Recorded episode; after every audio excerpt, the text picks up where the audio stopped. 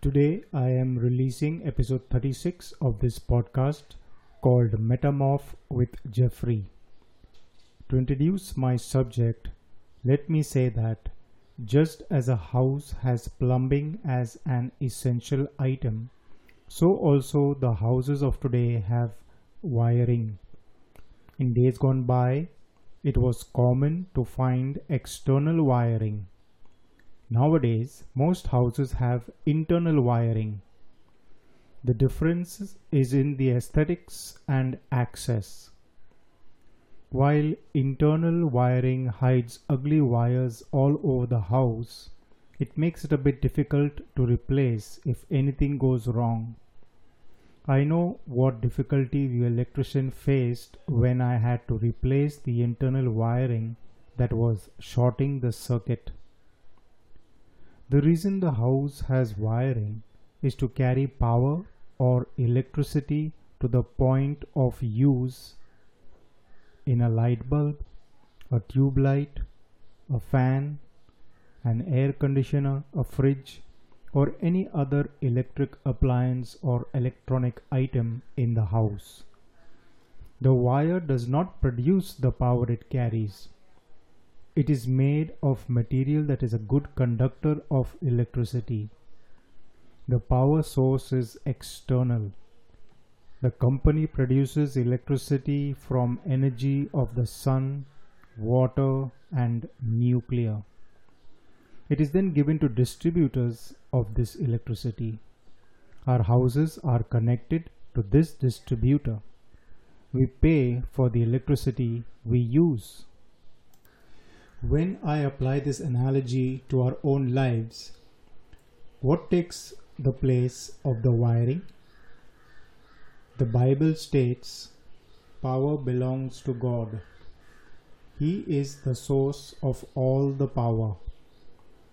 Does he need distributors like companies that produce power do? Or is his means direct connection? And do we take power to do our own thing? Proper use of distributed power can be appreciated. I believe there are measures of power. For example, just as an 1.5 volt battery carries enough power to run an item that requires that much voltage, I think God gave only to his beloved Son Jesus unlimited power because he knew it would not corrupt him. Yet, to some are given power over nature, to others are given power over demons, and to still others power over every manner of sickness and disease. Power over death is awesome. This could mean that you have life giving power.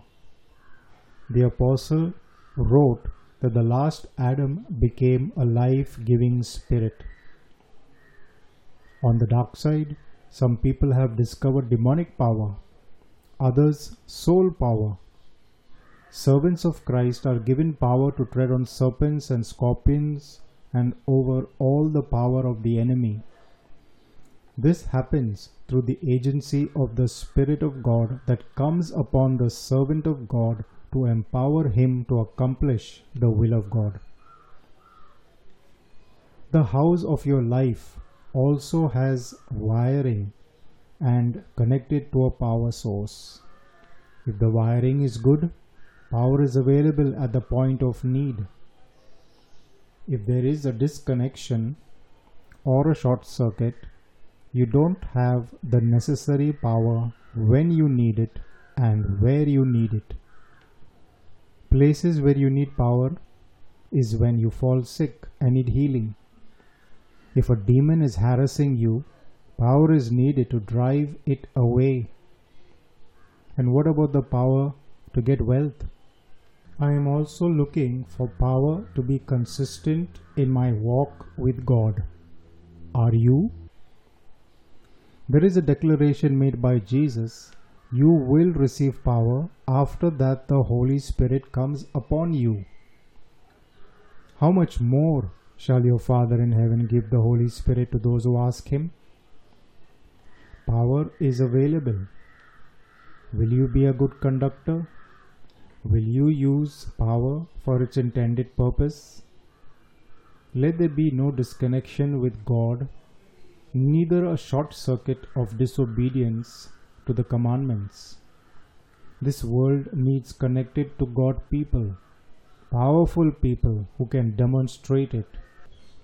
Until my next episode, I hope this episode gets you stirred to seek God to receive power and go from one measure to another.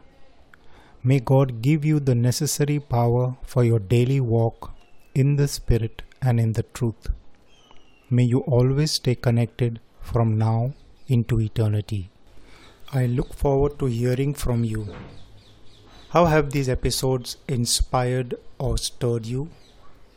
My contact details are in the description of the episode. Do contribute towards this service.